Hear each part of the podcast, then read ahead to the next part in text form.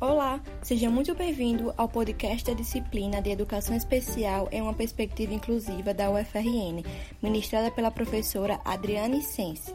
Eu me chamo Caroline Mirtor e hoje iremos participar de um bate-papo com Ana Cecília sobre desenho universal para aprendizagem. Antes da entrevistada esclarecer nossas dúvidas, é importante visualizar um breve panorama do contexto histórico sobre as concepções de educação dos deficientes até os dias atuais. Bom, os deficientes, na concepção do modelo caritativo, tiveram um ensino especial segregacionista, que possuía currículos inadequados, descontextualizados e diferentes de currículo para pessoas não deficientes.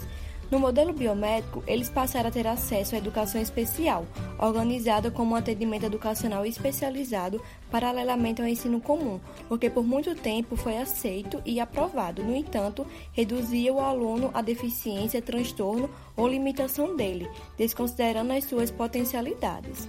Além disso, foi através dessa concepção de ensino para deficientes que surgiu as instituições especializadas, escolas e classes especiais que forneciam atendimento clínico e terapêutico, e que, inclusive, as práticas escolares realizadas com os alunos deficientes eram definidas por meio de diagnósticos.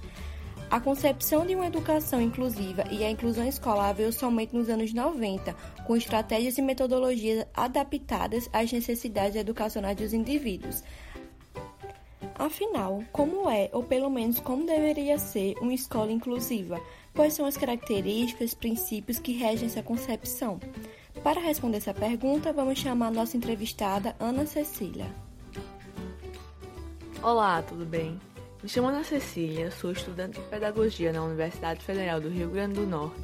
Atualmente estou no 4º período e tendo a oportunidade de cursar a disciplina de Educação Especial em uma perspectiva inclusiva, que está sendo ministrada pela professora Adriana Sens. Então, Cecília, gostaríamos de saber como é, ou pelo menos como deveria ser, uma escola inclusiva. Quais são as características, metodologias, princípios que regem essa concepção? Então, Caroline, assim, para haver uma escola inclusiva, deve existir um projeto político-pedagógico que garanta os serviços e as adaptações necessárias aos alunos com deficiência, promovendo assim a participação e a aprendizagem desses estudantes.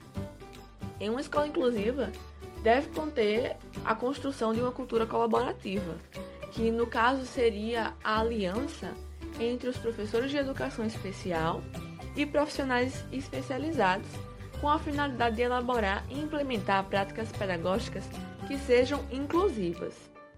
A elaboração de um currículo universal já é um ponto de partida para a construção de uma escola inclusiva, por exemplo.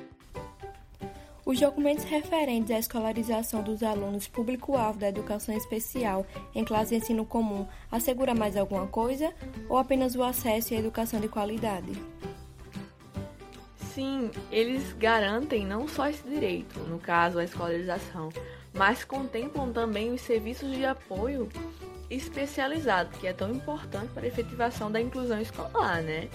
Pois são através desse apoio especializado que há a garantia de acesso ao conhecimento e aprendizagem, além da inserção na sala de aula, claro.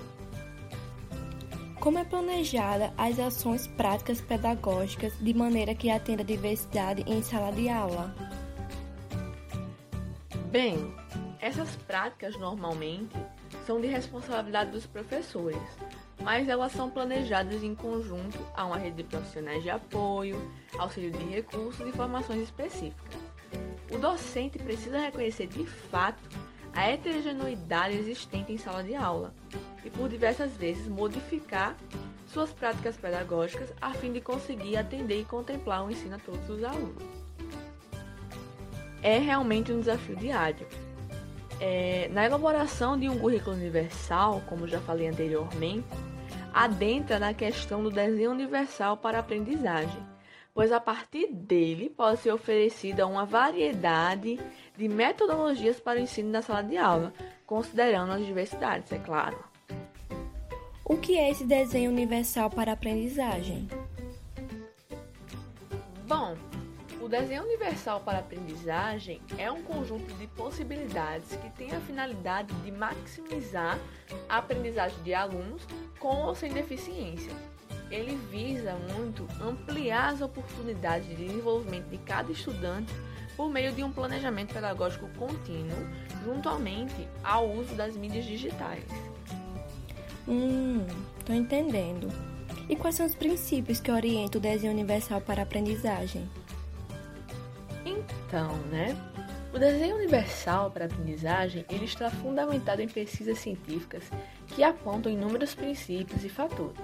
Dentre eles estão que a aprendizagem ela está relacionada aos aspectos emocionais do indivíduo, a importância do aluno ter experiências significativas, o respeito às emoções, uma vez que elas têm importância fundamental, já que as emoções elas auxiliam e por vezes elas são determinantes do processo de aprendizagem, entre outros. As questões ambientais também contam muito, o ambiente em si é muito importante. No caso, o ambiente que eu falo é o ambiente onde está ocorrendo o processo de aprendizagem. A aprendizagem ela deve ser relevante para o aluno de modo em que as informações façam sentido para ele. Também deve haver respeito à singularidade de cada indivíduo e uma ligação também entre os desafios no processo. Isso é muito importante, porque a aprendizagem ela é aprimorada com os desafios e ela consegue ser inibida com as ameaças, ou seja, o aluno ele necessita de desafios e de estabilidade.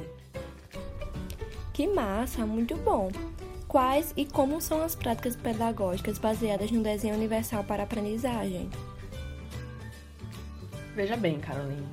Não há uma forma exata de seguir um ensino para todos os alunos, mas há diversos elementos importantes que podem ajudar na elaboração de uma aprendizagem mais eficaz nas escolas, tornando-as inclusivas.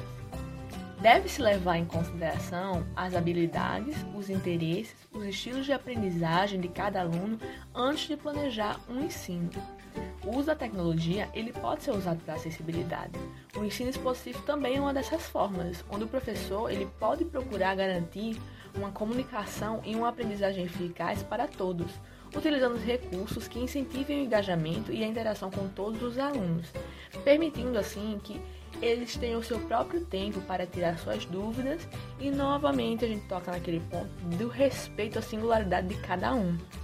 E também fornecendo múltiplos meios para a participação e envolvimento dos alunos na aula de forma criativa, seja como debates, encenações, estudos de caso sobre os conteúdos.